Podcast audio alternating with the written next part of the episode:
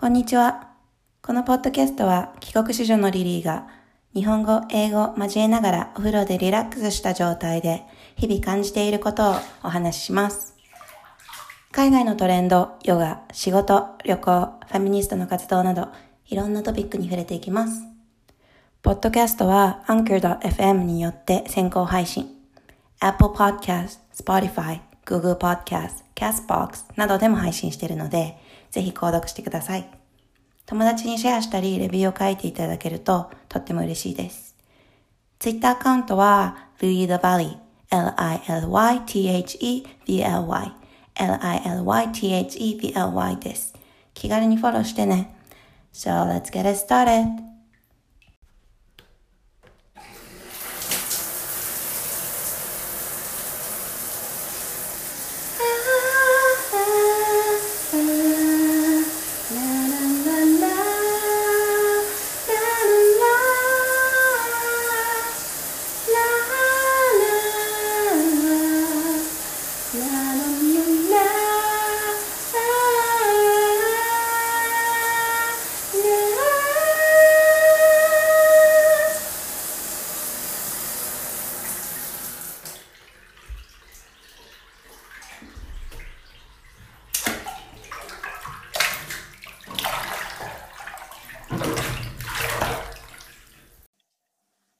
こんにちは。今日はまたお風呂でポッドキャスト脱衣所編続きまして、また萌えに遊びに来てもらいました。はいこんなんでいいのテンション低いですねいや低くもなるよね低くなるね。低くなるニュースをちょっとお届けするか迷ったんだけどさ、うんうん、ちょっとこれはなんか話したいトピック、うん、なんか2人ともやっぱりちょっと同じ業界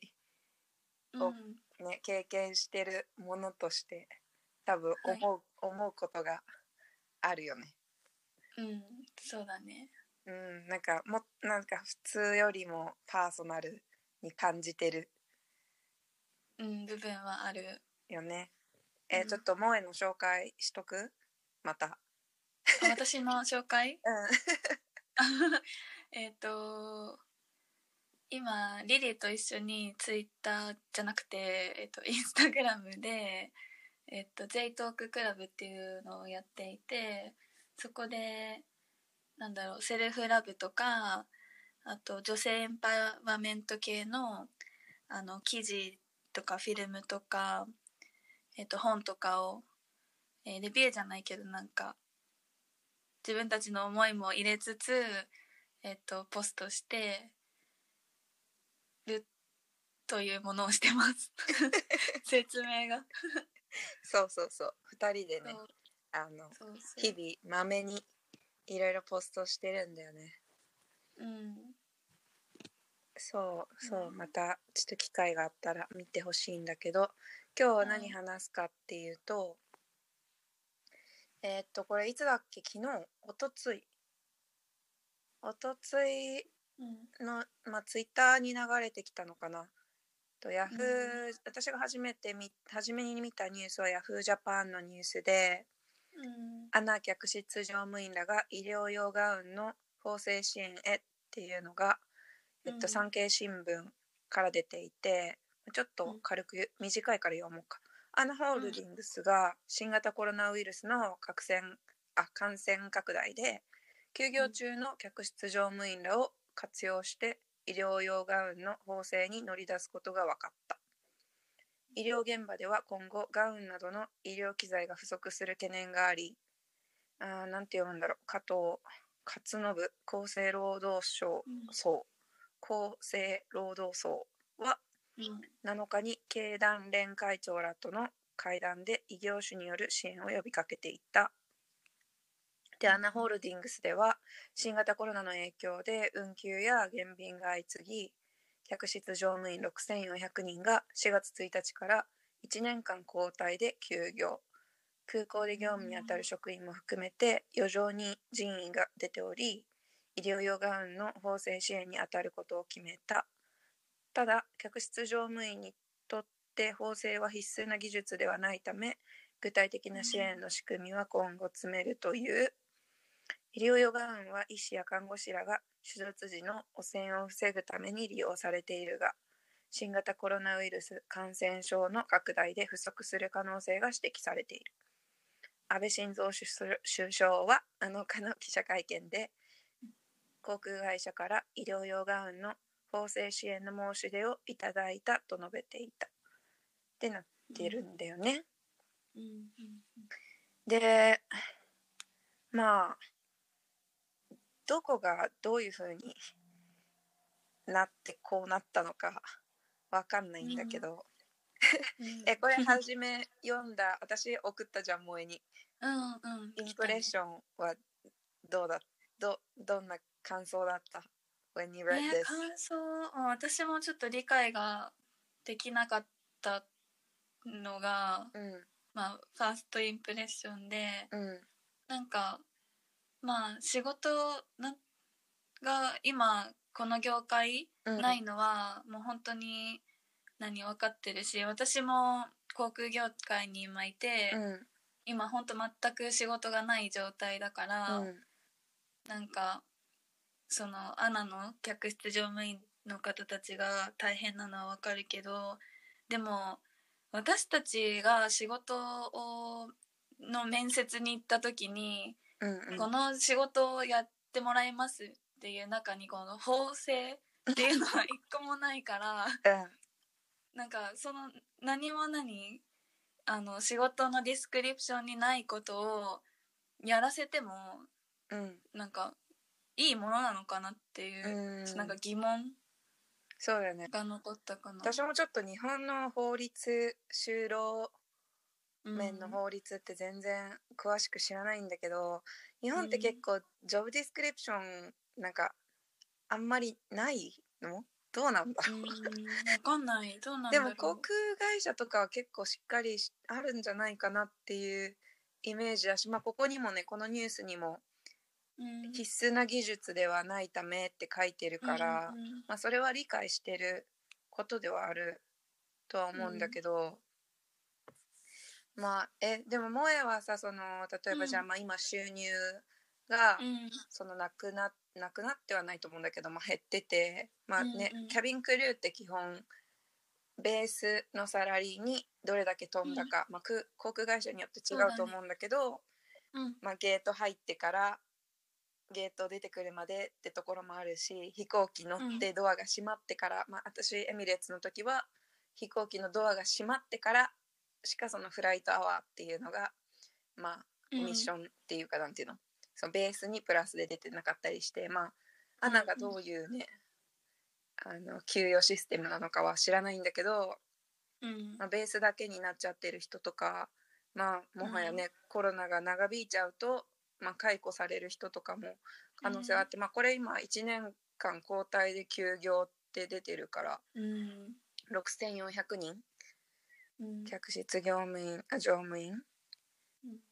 どういうふうな交代システムなのか分かんないけどね、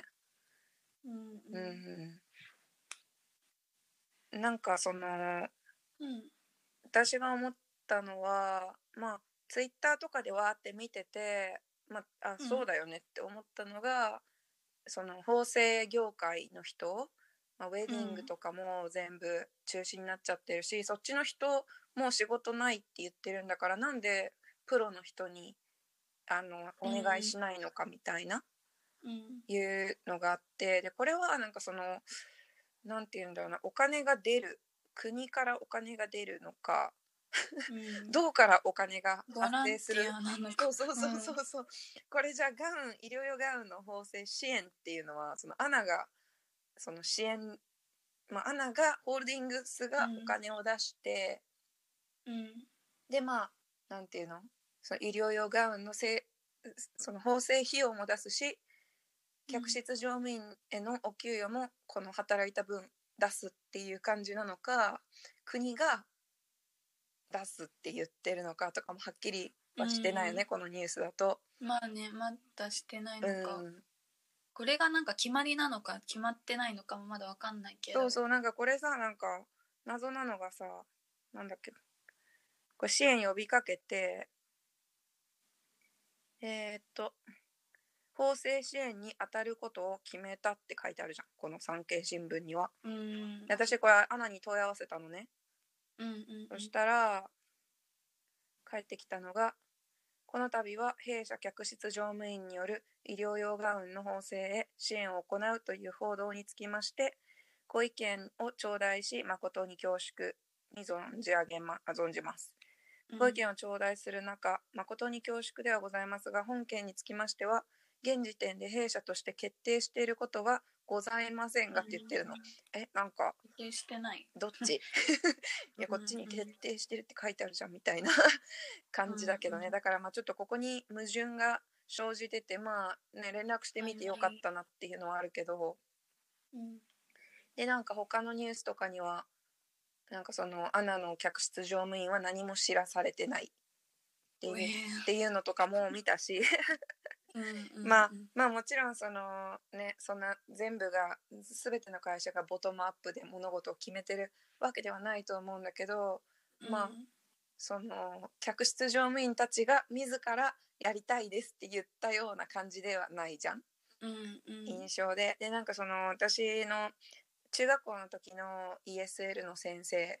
が今ユナイテッドエアラインで働いていて、で彼になんかこの日本のニュースをシェアしたのね。でそしたらまあなんか、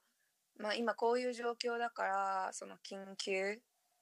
急対策として、まあ、できることをみんながやっていくべきだよねっていうふうに彼は言ってて、でまあもちろん私はそれは理解できる。でアメリカの現状とか見ててもやっぱりそのできる人たちができることをやるっていうのは、まあ、9/11の時もそうだったし。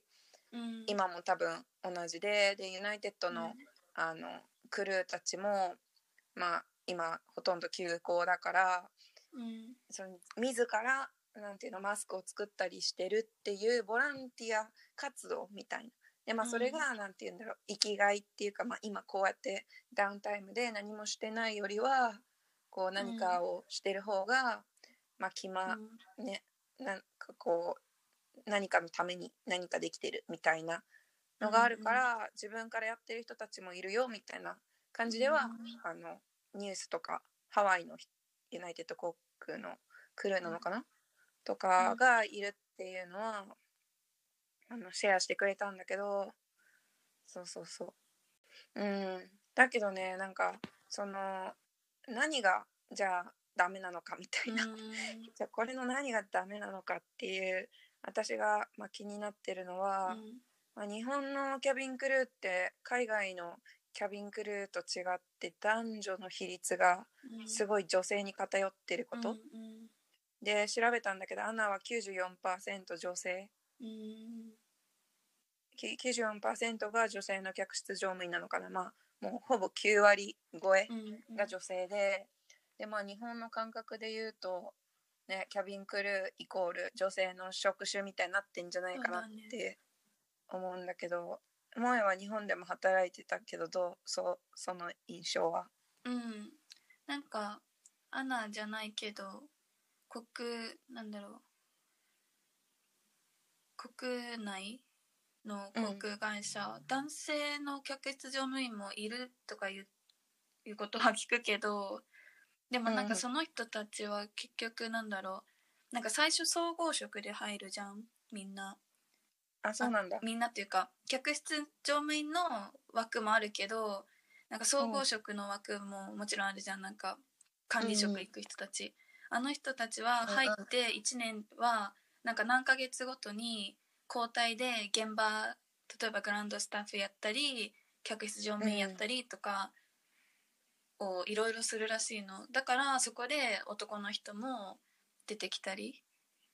する、たまにその見る男性の客室乗務員はそういうなんか総合職で入って、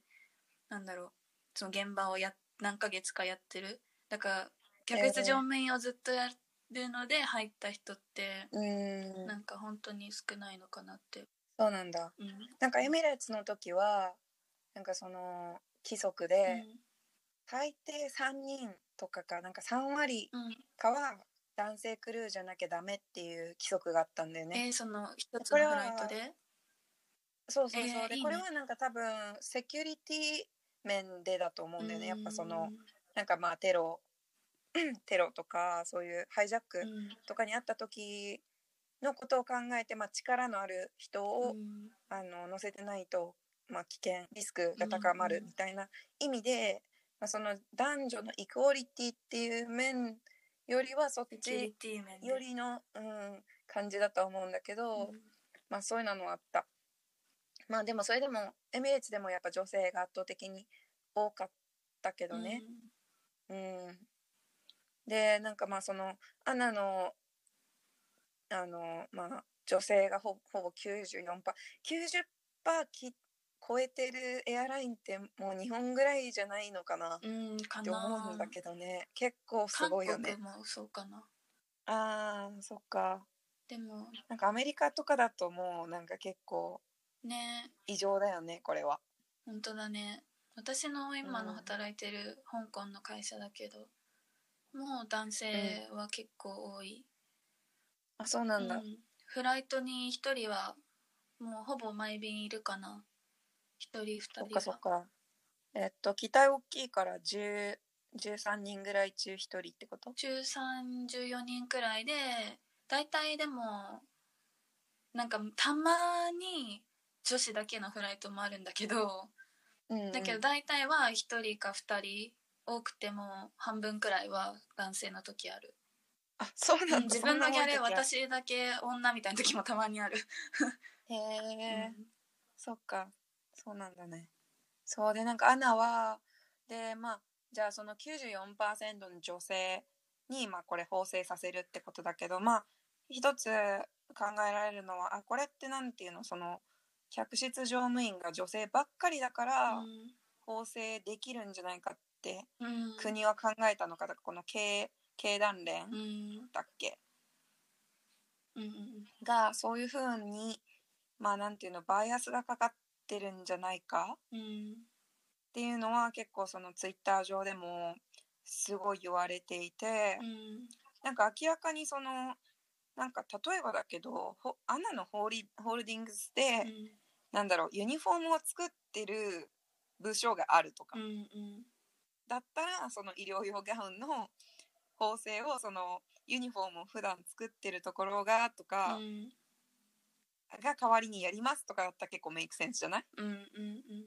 まあ、ホールディングスだからどんなそういう事業部があるか知らないけど、なんであえてその全く関係ない、全く関係ないじゃん。そうだね。縫うことなんて業務でしないからね。いや本当になんかそのメディカルはあるじゃん、その客室乗務員って本当に日本だとトークナイズ調査されてて、まあ、グラマラスで、まあ、合コンとか一緒に行きたい対象みたいなさなんかもうそういう多分まあなんていうのあるべきなんかまあ大和なでしこみたいななんかあるべき姿みたいにされてるけど、女性らしさとか実際そのね、そうそうそう、キャビンクルーの仕事ってね、メディカル、セキュリティ、でセーフティー、この3つはすごい大事で、サービスよりももっと大事なね、任務があるってことを結構皆さんね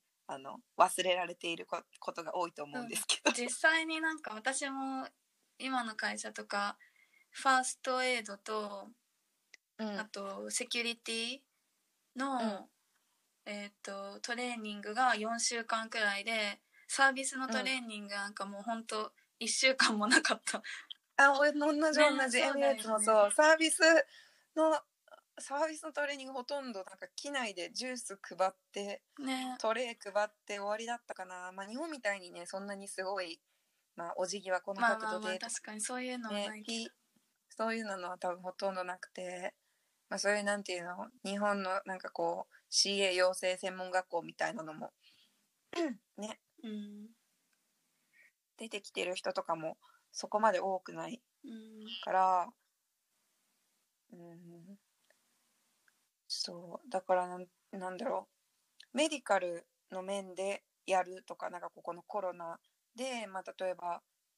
まあ、それもおかしな話だけど、まあ、空港で、まあ、なんかちょっと手伝えることがあるんだったりやるとかだったら分かるんだけど、せめてねなんか検疫作業をなんか手伝うとか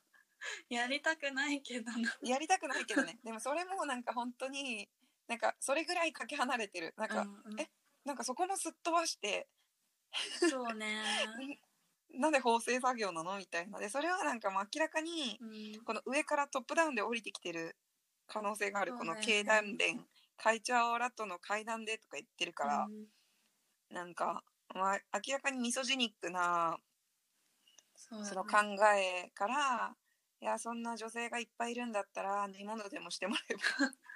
いいんじゃねみたいなことになってんの。この何そのアナの縫製のやつがもしなんか客室乗務員が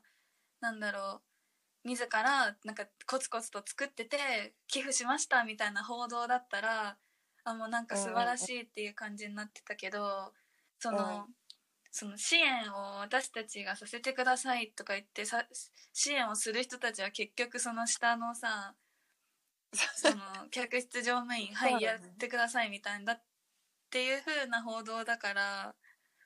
なんかそうだよね、支援するってね、なんかやらせてることと一緒じゃんね。そう自分たちがやってるわけじゃないしね。私はもうこれはなんかその搾取構造だと思っていて、でさっきも言ったけど例えばアメリカの航空業界みたいな感じで、まあ、男女が結構イコールな数ハイヤーされててとかだと、またちょっとなんていうんだろう、このニュースのとらわれ方とか違うと思うんだよね、だけどやっぱそのちょっと紹介したいのが、UN の記事、で、まあ、ユナイテッドネーションが出してるんだけど、まあWHO がその、まあ、このコロナ COVID-19 で、まあ、女性と、女の子たちに、まあリカバリーなんて言ったらいいのこれリカバリーのエフォートを集中させるべきっていう記事を出していて、で、まあ、なんでかっていうと、まあ、なんでかってここに書かれてるのは 60% の、まあ、世界の 60% の女性が、まあ、やっぱりこういうなんだろうなインフォーマルなエコノミーで、まあ、なんていうんだろうな普通のお金の稼ぎ方じゃなかったりとか、まあ、やっぱ男性より稼ぎが少なかったりとか、貯金も少なかったりとか、いうことが原因で、そのやっぱこのコロナの影響を一番受けやすい、で今まで UN とか WHO はすごい、まあ、これを埋めるために努力してきてたんだけど、このコロナのせいで、もうその努力が全部水の泡になっちゃうっていうのをすごい、まあ、言っていて、で国とかリーダーシップ会社もだけど、全ての補助金をまず女性と子供に、投資っていうか、まあね、お金を使わないと本当に、大変なことになりますよっていうのを、言っていて、本当にその通りで、このアナの件もそれで、でやっぱ客室乗務員ね、萌えのその話とかも聞いてて、やっぱり萌えがやってることってエッセンシャルウォーク、必要不可欠な仕事で、まあ、最前線でやってる。で、まあ、今なんか日本で不要不急の外出はいやしないでくださいって言ってるけど、なんかこの日本の不要不急と日本の外での不要不急のレベル感の違いに結構ギャップを感じてて、その不要不急って本当にそのエッセンシャルワーカーと、あとはもうグローシャリーとかファーマシーに行くだけ、食料品買いに行く、メディケーション、なんていうんだっけ、薬買いに行くとか、もうそれだけが不要不急って言われてるじゃん、日本の外では、だけどなんか日本は補助が国から何も出てないから、なんかその仕事に行くことが不要不急になっちゃってんだよね。そうだね、まだ実際に私の両親とかもことに行ってるし、うん、そうそうそう、周りの子とかに聞いても、いや行かないとお金出ないし、うん、保証ないし、うん、だからそれは彼らにとったら不要不急になっちゃう。そうね。よね。うん、なんかニューヨークさ今、うん、なんかグロサリーショッピングもファーマシーもダメになったらしい。うん、あ、そうなんだ。うん、もうここ1週間あ2週間が山場だから、もう全ての外出ダメらしいよ。そうなんだ。結構きついねそれ。ね。イタリアみたいってことだよね。うん。イタリアの数超えちゃったんだもんね、死者が。超えてるね。アメリカが今一番だね。うん。そうだからなんかそのこのなんていうの、女性が一番、うん、このボーナボーな立場にある中で、うん、でこのやっぱ業種客室業務員って業種って結構、まあ、女性で構成されてて、うん、でこれをなんか搾取する形だと私は思ってるの。うんうんなんて言うんだろう、その縫製作業が得意分野じゃないっていうか、まあ、別にその技術を求められてない職種の人たちに縫製作業をさせることで、うん、いやまあプロみたいなスキルで物は作れないから給与はこれくらいですよっていう、うん、こう下に見られた給与額を出される可能性は高い。うんうん、なんか給料が出るかすらも分かんない。そうそうそう、給与が出るかは分かんないけど、まあ、出たとしてもそれだけちゃんと搾取されない構造になってるのかみたいな。でなんかどこの記事だっけな、この間読んだのがそのミレニアル世代とかって、うん、やっぱりその負荷がすごいかかってる私たちに。そうです。ベイビーブーマーたちが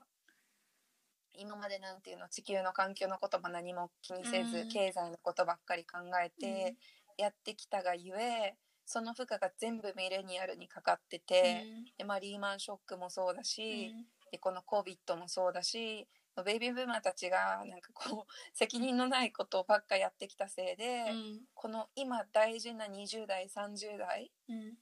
の時期に私たちは1年間も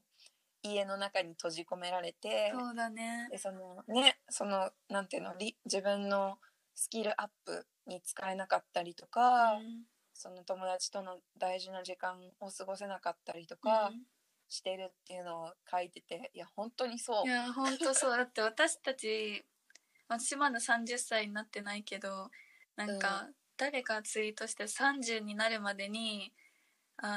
コロナも経験して、9/11も経験して、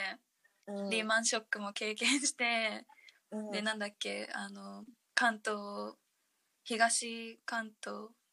大震災、関東大震災も経験して、なんかこんな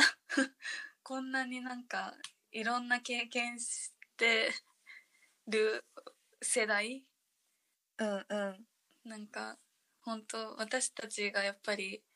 なんだろう、もっとなんかミレニアルの方が環境に意識も高いとか、なんかジェンダーイコーリティの意識も高いって言われるけど、うん、まあそりゃそうだよなって思うよね。こういう世界に住んでたらいや本当にね、疑問しかないよね。そう、そうだからそのやっぱり負荷がねかかってるし、でこれでなんていうの、その縫製作業したからってじゃあ今後客室乗務員に戻った時にじゃあ自分のスキルアップにつながったのかって絶対つながらないじゃん。なってないね。なんか例えばそれこそその空港での対応をやりましたとか、うん、コロナの時に、うん、そしたらなんかそういうなんていうの、緊急対応スキルみたいなのが上がったりさ。そうだね。しかもでなんていうんだろう、その客室乗務員としてのスキルにはなるし、まあ、それはやっぱメディカルとかセキュリティの面でも、うん、今までやってた仕事とまた違うことを経験できるっていうポジティブな、うん、ところを見ようとすればあるとは思うんだけど、その縫製させてその縫製のスキルがなんか全然悪いことではないし、もちろんそれはプロがちゃんとやってることだから、うん、あれなんだけど、なんかそれはなんか客室乗務員としてそのいや今後ファッション業界に行きたいんですよねとか言ってない限りはさまあそうだねlike how does that help them or us in what way だよね。確かに。まあ、もちろんその日本のなんか企業の良くないとこっていうか、その従業員社員は会社のためにあるみたいなさ、うんうん、なんかそのまあ私とか萌えはなんかやっぱねアメリカの大学出てるからもうちょっとインディビジュアリズムじゃん、うんうん、よりがね、うん、だからなんだろう、その会社がどう個人の人生を生かせれるかみたいな方に結構フォーカスすると思うんだよね、うん、How can we improve their life?、うん、How can we make them better?、うん、How can we kind of provide an environment where they could grow?、うん、なんだけどなんかすごいそれがやっぱ How can they contribute to us? 確かにみたいなのがやっぱ結構出てるのかな、カルチャーが、うん、なんかでもエアラインは結構そういう部分が多いかもな。なんか多分キャビンクルーっていう職業自体やっぱりなんだろうリプレイスメントが効くし、うんそうだね、やりたい人結構いっぱいいるじゃん今でも、うん、だからなんか、ね、私の今の会社でもなんかあすごいなんだろう駒のように扱われてるなっていう感じはするけど、うん、そうでもまあまだその対応とか見てると、まあ、日本の会社よりかはだって絶対法制とかさせるとかいうニュースは絶対聞かないと思うからうちの会社でそうだよね、うん、なんかまあやっぱり日本アジア圏あとまあ中東、うん、やっぱそういう女性の権利みたいなのを意識してない国々と、うん、あとはまあなんだろうなだ、まあ、ジェンダーイクオリティないところもそうだし、あとこうなんていうのリッチとプアのギャップがすごい国、うん、とかはやっぱ結構キャビンクルーのそのトークン化トークンまたちょっと違う言い方だけど、うんうん、まあ、コマに使ってる部分はあるね。エミレーツの時もやっぱりその年齢制限とかもあったし、うん、うん、そういう部分は結構見られて、ユニオンとかも組めないからねドバイは。そうなんだ、うん、ないんだ。そうそう、だからもう嫌だったら辞めるしかないみたいな感じだよね。まあでも辞められても別に会社の別にロスではないみたいな。そうそうそう、もういっぱいいるからみたいな。まあもちろんそれは人一人育てるのにね投資はしなきゃいけないけど、まあね、トレーニングとか、うん、でもまあ需要はいっぱいあるよね。うん、そうだね。だからまあちょっとこれはちょっとアナさんどうなのっていうのはすごいあったし、うん、まあこのタイミングでやっぱりまあ他の企業とか他のなんだろうな産業とかもそうだけど、うん、このコロナを通して「How can they change themselves?」っていうのをすごい問われる時だと思うんだよね。そうだよね。もうね、この私たちにいろいろ押し付けないでっていう、うんうんうん、あなたたちの価値観。そうね。このベイビーブーマーたちの日本ってなんて言うんだっけ、断根の世代みたいな、うんうんうん、人たちのその古い考え方あり方で自分たちがやった責任をやっぱ若い人に押し付けて、うん、で We pay so much tax and then they don't support at the end、うんLike, can we start another country right here, like right now? って感じで。そうね。Can we kind of just like create another one? Because you guys are shit. 本当。なんかもうこれで結構明らかになってきてる。Yeah, can someone start a country, please? 多分 everyone wants to join this, right? そうだね。うん。そうそうそう。いや、やっぱりなんかその今カナダにいるけど、うん、まあ私も家にいるからよくわかんないけどこの市民の安心してる感がなんかその日本のちょっと平和ボケしてる感とはまた違ってそのなんかやっぱりなんか今日もツイッターで見たけど、うん、もう申請とかしてない人にもなんか勝手に4万円ぐらい振り込まれてたみたいな。すごいそうなんか去年ちゃんとタックス払ってて、うん、でなんか基準に達してる人には、うん、もう自動でなんか4万円ぐらい振り込まれてて、うん、で結構みんなあれなんか振り込まれてるんだけどめっちゃいいなみたいなのとかで、なんかまああと他に失業保険も出るし、でまあ申請したら20万あと6月か7月まで出るみたいなのもあるし、なんだろう、そのやっぱりだから市民が安心して家に入れるよね。仕事がね今ちょっとなくても、そうそうそう、まだ日本はさ、その腹立つのがその何もやらないで、でまあなんか国民の責任にさせて、で自分たちで何かさせようってしてんだよね。確かに国は何にもお金使わないでどうにか企業に負担させようとか個人に負担させようみたいなのがもうすごい目に見えてわかるし、もう本当に本当にどうなっちゃうんだろうこの国って思ってる。毎日すごいやっぱ心配だね、毎回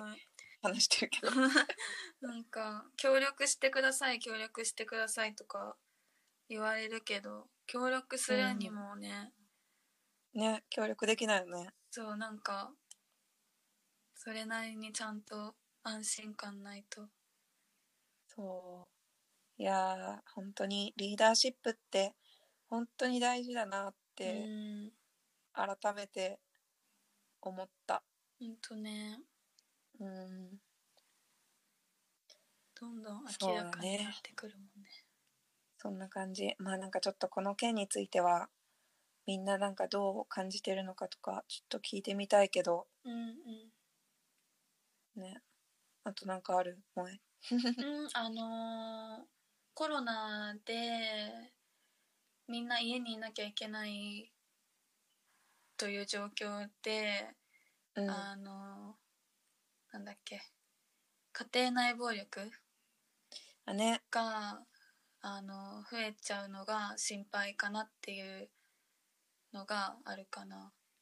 本当にそれはもうね、なんかピックアップしてくれたんだよねニュース。あ、そうそう、日本、まあ日本だけじゃなくてもう世界でだけど、なんだっけこれは UN のやつなのかな、ニアリー5人に1人が家庭内暴力を経験してる5人に1人の女性が家庭内暴力を経験したことがあるっていうデータが明らかになってて、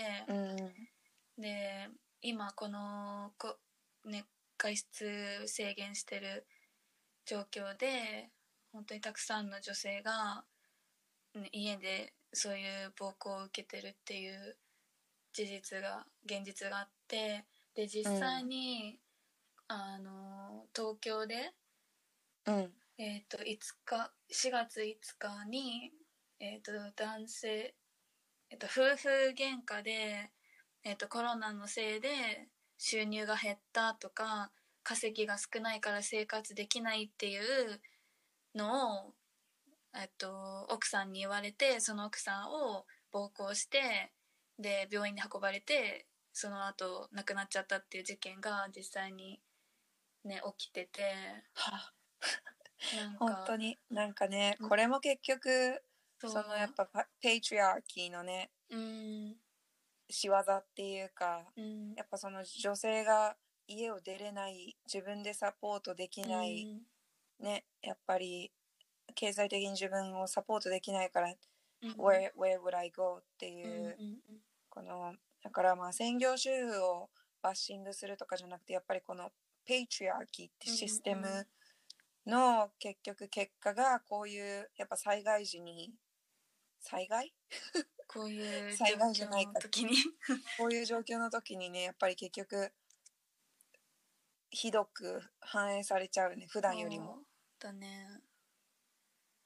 なんかもうニュースとか調べるだけでも超いっぱい出てきて、バンクーバーでも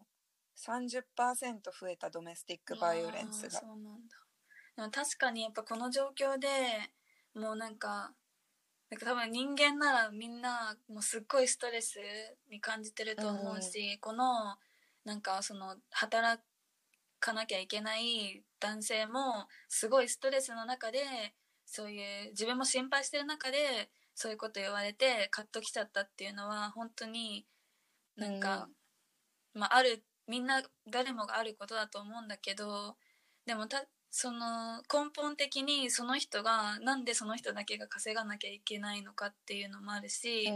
その人の稼ぎが減っても奥さんが安心できる保証とかがあったらその旦那さんに、ね、なんかその収入が減って大変だとかいう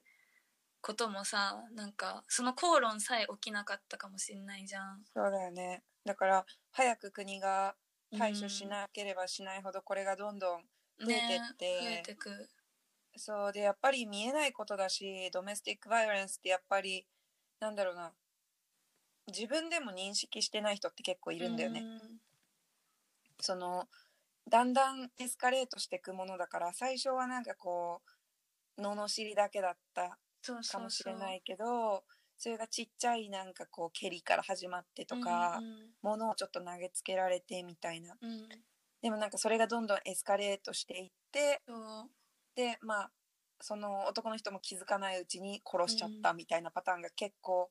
まあね、もうどの国でもどのストーリー見ても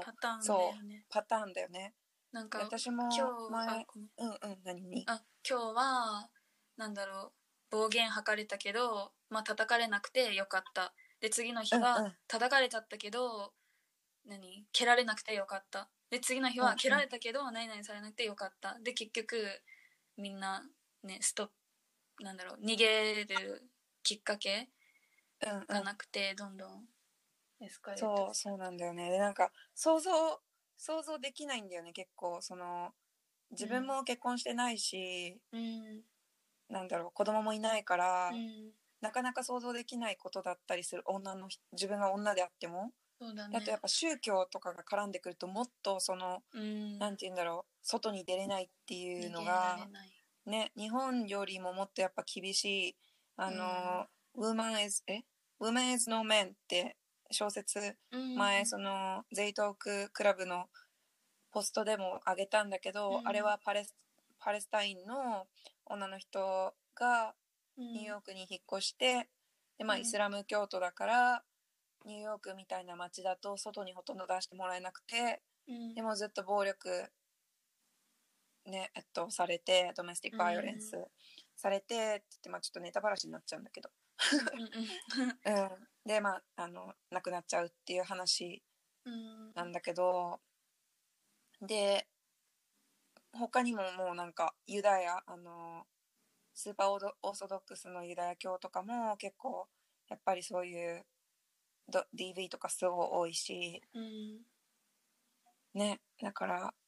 本当に家庭内で何が起こってるかやっぱり恥ずかしいコミュニティとかにすごく依存してると、表面上すごいうまくやってますよって見せないと女性のせいにされちゃうんだよね。You can't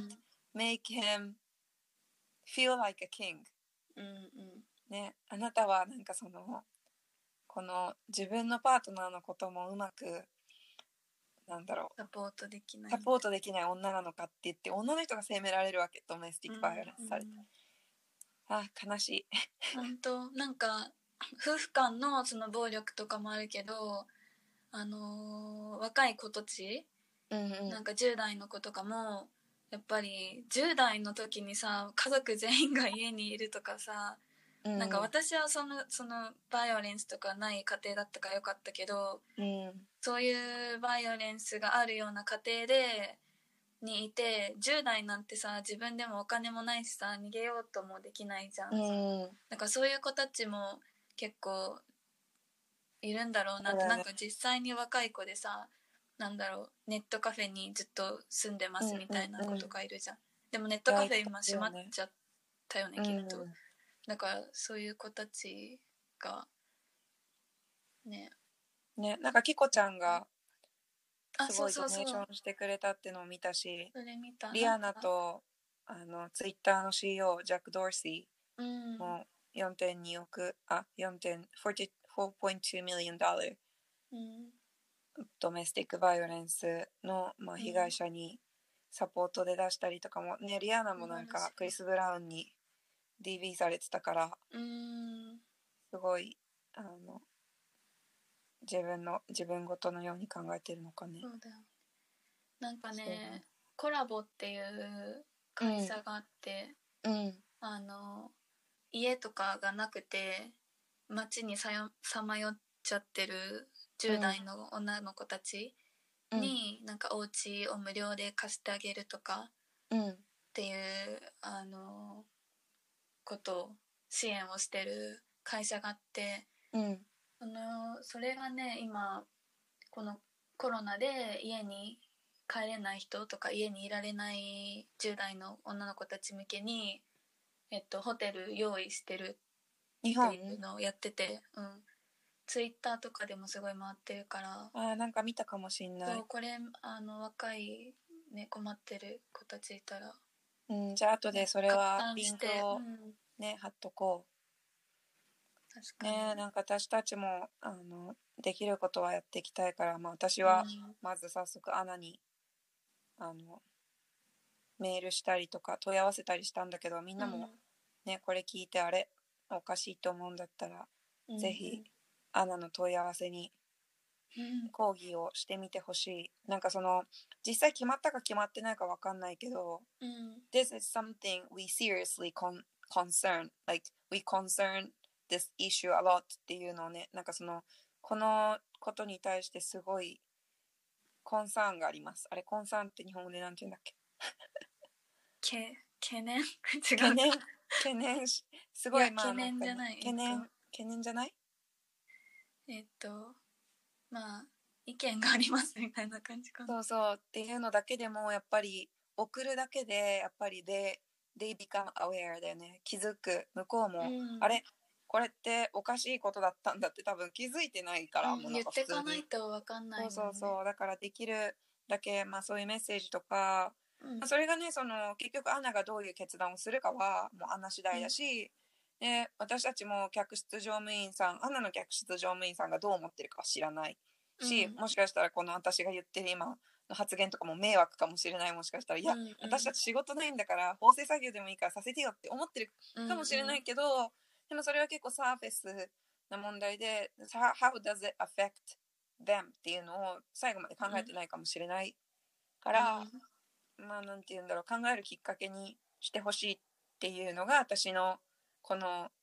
なんだろうポッドキャストやりたかった理由かな。うんうんうんうんうん、ね、うん、もうちょっとこういうもう毎日なんかジョークみたいなことが、いや、いろいろなニュースが出てきて毎朝本当なんかあれまだエイプリルフールだったっけってなるんだよね。なんか毎回日本のニュース見るとis this a fake news? ってなんか自分に問いたさなきゃいけないぐらいおかしなニュースが多すぎて、うん、確かにフェイクニュースと思うよね。いや思うよ、成田空港で段ボールで寝てるやつとか、うん、本当になんか成田結構不祥事多いし、これも結構なんか、まあ、何かってなんか帰ってきた帰国者を、うんまあ、返さないようにしてるのか、まあ、帰れないのか分かんないんだけど、段ボールのベッドみたいなのを用意して、うん、でみんなでなんかロビーっていうの、あ、そう、あれね、多分バゲージクレームのとこだよマジか、ラゲージクレームのとこでみんな寝てる。じゃああれがだってカルセル見えたもん。本当。うん、ベルト。なんか税関の前。じゃあ出れないってこと税関。多分出てないんだと思う。すごくない？食べ物とかどうすんの？わかんない。今何なんだろうね。今帰国者全員にテストを受けさせるっていう風になってるみたいだけど。なったんだ。うん。いやでもところに閉じ込めたらみんな感染しちゃうね。そうね。いやもうなんかそれとかも結構びっくりした、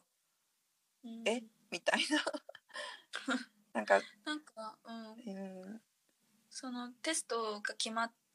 まる直前に帰った同期の子がいて、うん、その子何もチェックされなかったって言ってて、ね、成田だけど、うん、なんか体温チェックすらされなかったからすごいちょっと心配になっ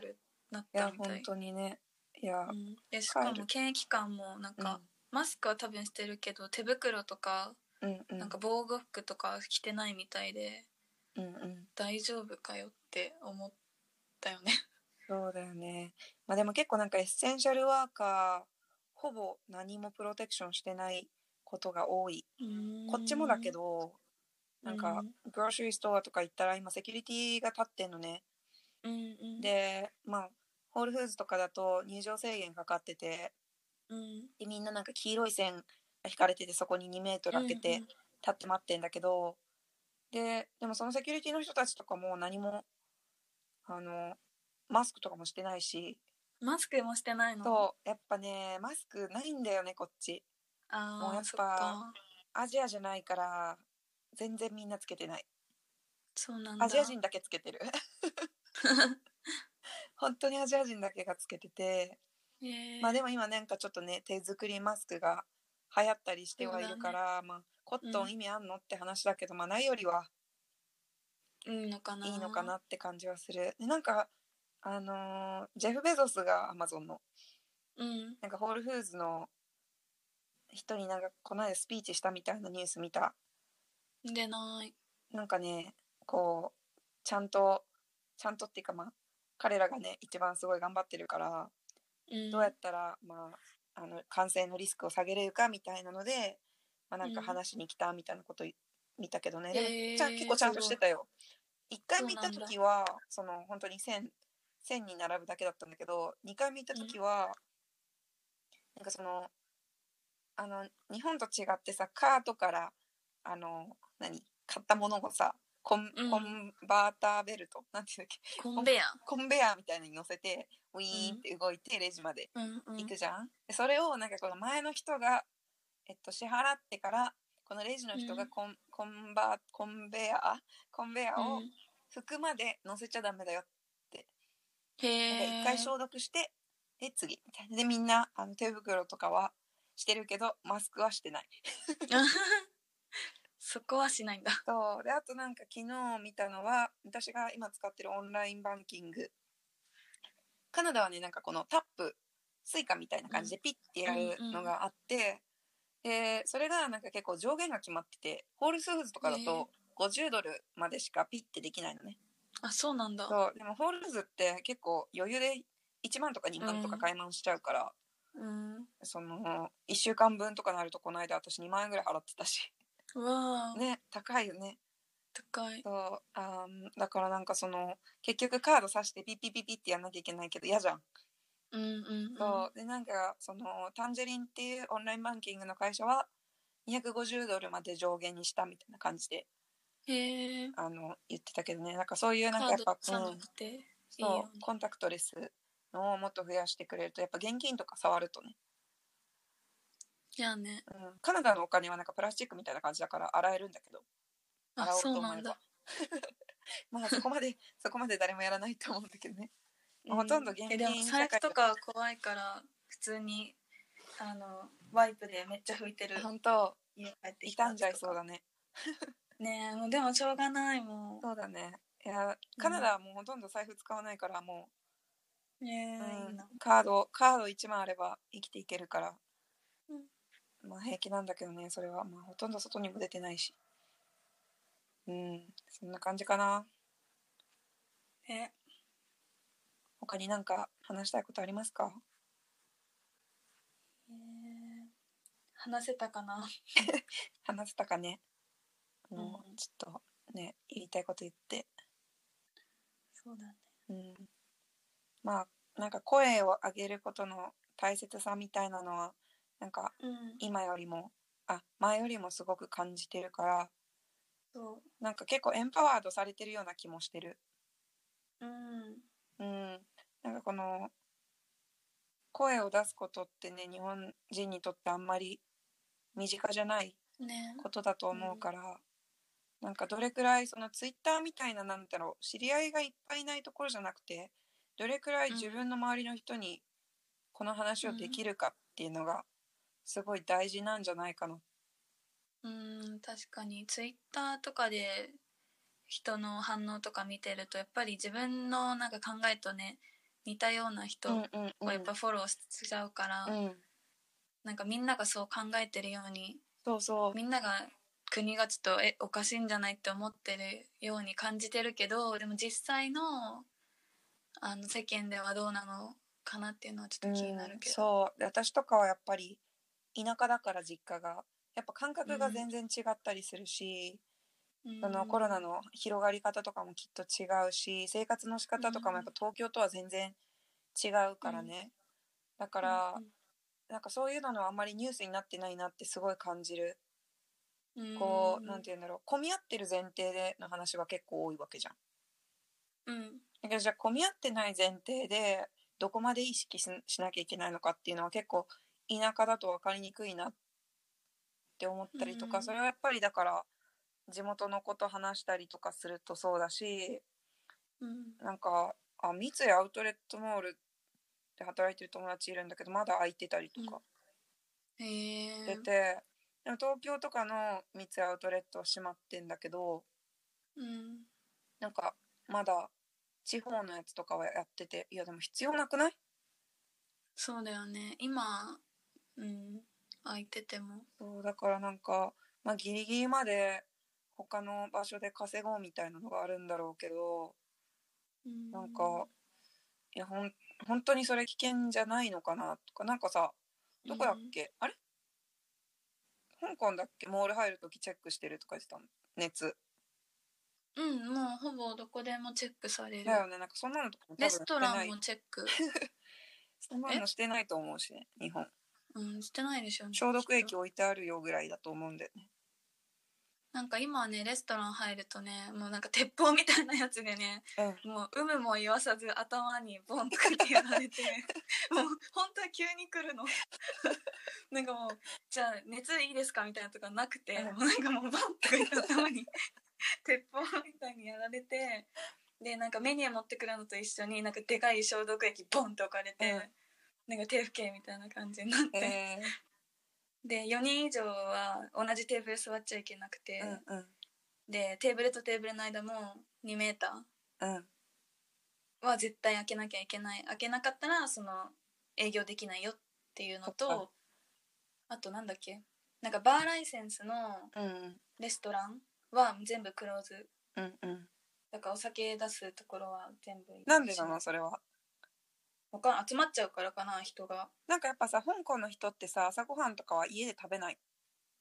いや結構みんな外で食べちゃうよあと円卓文化じゃんそうだよねなんかそういうカルチャーがあるからなんかなくせないっていうのがあるのかね、うん、そうかもしんないレストランとかはうんまだじゃあ円卓で食べてるってこと食べてるよそうなんだうん、なんかマスクとかしてめっちゃ敏感にみんななってるけど、うん、円卓囲んでんの見てえこれ増える原因じゃないってだって円卓ってぐるぐる回してさそうそうそう多分最近はなんか直箸とかはしないと思うんだけど、うん、普通だったらしてたからしてるから、ね、みんなまあやっぱ文化いろいろあるよねねえでも文化の二言でね全て物事をさ、うん、流しちゃうと何も変わんないからねそうだね香港は政治は何なの民主主義じゃない民主主義じゃない民主主義と言いつつ違うみたいなそうなのか、うんまあ、香港の政治はちょっと今もう最近はデモとかはないけど多分コロナで、うんうん、この先ずっと大変なことになってくるそうだねなんかデモがなんか忘れられたようになくなってそうだねでもコロナ終わっても多分またデモがあって、うん、もうずっと香港はこういう感じだそうだね大変だねいやー本当に新しい世界が来てほしい本当そのためには多分みんながいろいろやれることやんなきゃいけないだなって思ってるから、うんまあね、頑張りましょうこれが終わった頃にはなんか結構みんなたくさんの人の価値観とか物事の見方とか変わってもうちょっといいね社会になればいいなって思うよね。いや本当に仕込みたいね、やっぱそれに向けて、うん、先を考えて、うん、そんな感じかなね。暗くなっちゃったかなポジティブに暗くなっちゃったかな、ごめんねみんな。でもこれは明るい未来へのため、そうね、明るい未来を目指すための第一歩って感じなので、うん、これを乗り越えれば、うん、明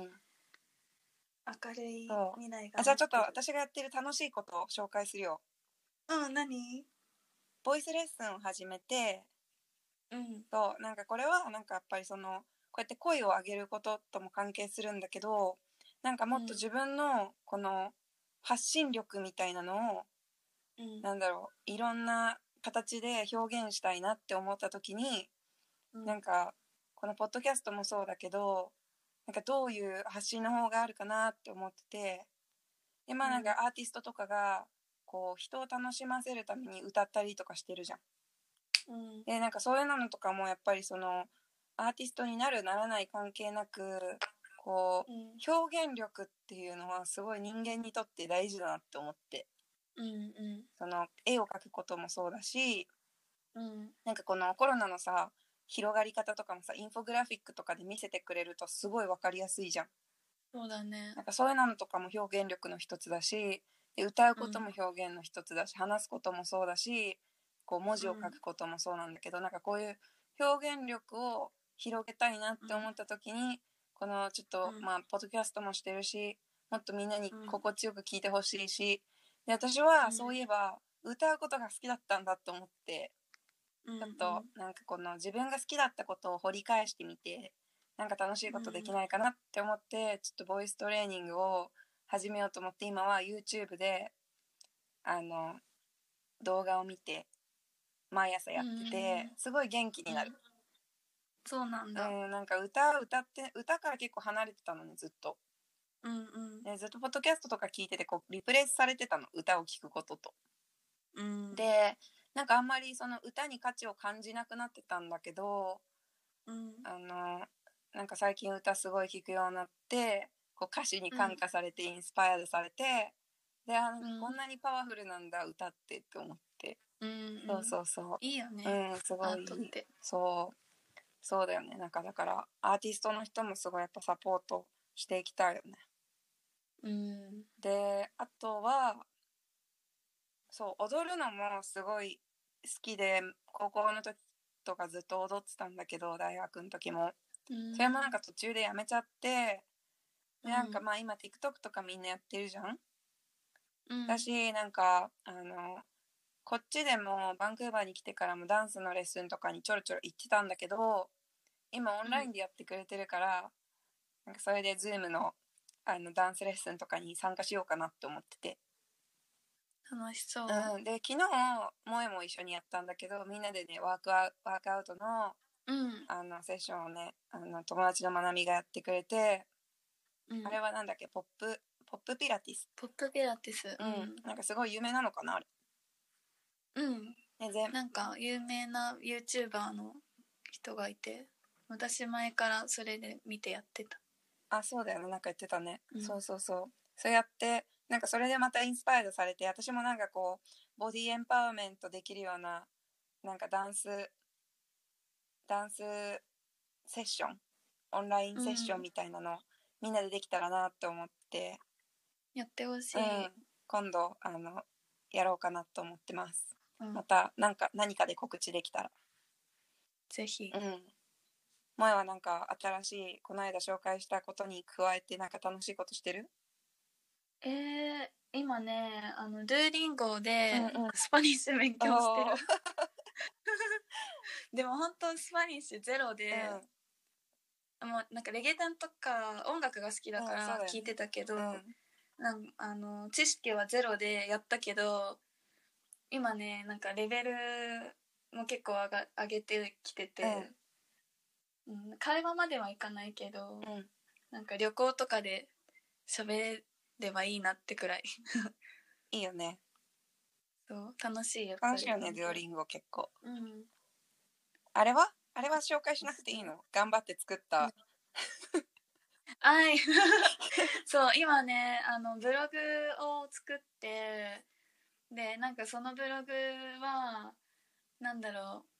う、そうこのブログの作りに結構時間を費やしてたんだけど、うん、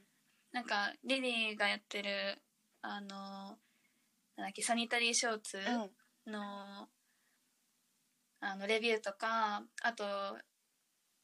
女性エンパワーメント、セルフラブ、ボディポジティビティの3個のテーマに沿った記事をなんか書こうかなっていうブログを始めて、ね、なんか萌えなんか1週間ぐらい静かだな、なんかやってんだろうなと思ったらなんか仕込んでたねそうそうそうコツコツとやってた、うん、そうでもね、うん、やっぱりなんだろうちゃんとやりたかったから、うん、なんかそのブログのサイト、うん、無料で作れるようなやつじゃないやつでやってみたから、うん、結構大変だったけど、ね、コミットしたね。いやコミットメント大事だよ。コミットするとやっぱそうなんだけど、でもまずもっと記事をなんか本当に外観とかをすごい気にしすぎちゃって、うん、なんか肝心の記事をあまり書けてないから、うんうんうん、それを今からフォーカスして、うん、なんかいろいろねレビューしたいなと思って、女性が使う商品、うん、なんかサニタリー系生理用品とかもそうだし、うん、そういいねいいね、楽しみにしてるよ。うんうん。あとね、私は今めっちゃコース取りまくってて、あいいねなんかマスタークラスっていうの知ってる？うん。なんかその業界のトップの人がクラスを教えてくれるっていうのを、うん、なんか年間コースみたいなのがあって、まあ、いろんな人がいるんだけど、うん、シェフとかもいるしボーグの編集長のANAとか、うん、あとなんか本当に詩人でニューヨークで代表で選ばれてる人とか、あとまあネゴシエーション、うん、CIA のネゴシエーションのプロとかがなんかいろんなコースを教えてくれてて、あとドラッグクイーンのルポールの前に教えたと思うけどそうのセルフ、うん、なんだろうコンフィデントみたいなクラスとか、うん、まあいろんななんかその著名人が、うんうん、まあどうやって今、まあ、どういうふうにこういうことをすればいいかみたいなそのトピック、各トピックについて、うんうん、話してくれるコースがあって、まあ、全部英語なんだけどうん、結構面白い。ルポールのやつっていくらなんだっけ？いやこれはなんか1個いくらじゃなくて、もうそのマスタークラスの購読年間で200カナダドルだと230ドルとかだったかな。で1人無料でインバイトできるんだけど、うん、で私はなんかフィリピン人の友達に、まあ、こういう高いコース取れないから、うん、フリーセッションできるようにしてあげたんだけど、うんうん、うんそうそうそう。そしたらそれサブスクライブしたら誰のコースも取れる。そうそう誰のコースも取れて、宿題とかはないんだよね、別に。まあ ただ単になんかこのネットフリックスのビデオをずっと見てるみたいな感じではあるんだけど、まあ結構そのプラクティカルなものもあるし、まあちょっとなんかあんまり、まあルポールのやつとか私あんまり好きじゃなくて、実は思ってたよりそんなに良くなくて、こう結構なんかコンセプチュアルすぎるんだけど。ネゴシエーションはすごい、実践したいような内容だったし、CIA のそうそうそうネゴシエーションとかなんか別にそのなんていうのロバリーされた時にどういう風にネゴシエーションするかっていうのを例に使ってくれるんだけど別にそれをなんかその普段の生活ででも気になるよねそうただ興味範囲もあるけど、うん、実際の生活で使えるようなことも教えてくれる、うん、なんかこうミラーリングするんだって。なんか最後のセンテンスをリピートすることで向こうはなんか自分に興味を示してくれてるって思って、私が一言も自分の話しなくても私と友達になったような気分になるんだって。なるほどねとかなんかそのなんかそう言ってるけどなんかあなたってこういう人なのっていう風にラベリングしていくみたいな。そしたらそうかもしれない、なんか私こういうことがあってってこう勝手に話し出すみたいな。面白い。だからそうそう、なんか結構面白い内容ですごいいい。で、ポエトリーのやつもすごいよくて、これと別にコーセラのポエトリーのクラスも取ってるんだけど、うん、なんかまた全然違う、すごいやっぱね、話し慣れてるというか、こう流れるように、うん、そのレクチャーもしてくれて、すごいこんな授業受けれるとか最高みたいな感じになってて、結構ね I'm having really a good time、うんうん、あとねサステイナブルデベロップメントっていうコースもコロンビア大のやつがコーセラで受けれて、これすごい今のそのコロナのあとどうしていくかみたいなことを考えるときにすごい役立つんじゃないかなっていうのが、うん、学べるコースで、今 SDGs か、うん、なんだろうな、そのやっぱ日本がやってることって、あ、全然サステイナブルなデベロップメントから真逆だわって改めて、うん、まあ前から分かってたけどすごい短期的な経済政策しかしてないけど、やっぱりそのサステイナブルな、社会を作っていくためにはやっぱ経済のギャップ、うん、プアとリッチのギャップを埋めていかなきゃいけないっていうのをすごいやっぱり言ってて、なんかね、今後の自分の活動にやっぱヒントになることを結構学べるから、これなんか興味あったらぜひみんな無料で取れるから、うん、なんかサーティフィケート取るのにお金かかるんだけど、レクチャー自体は無料だから。うん、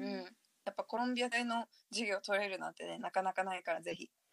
確かに、うん、そうリンクだから、まあちょっとこんなポジティブな感じで終わりたいなとそうだね、この時間を有効に使って、うん、やることはね、結構できることはいっぱいあるから、うんうん、ぜひみんな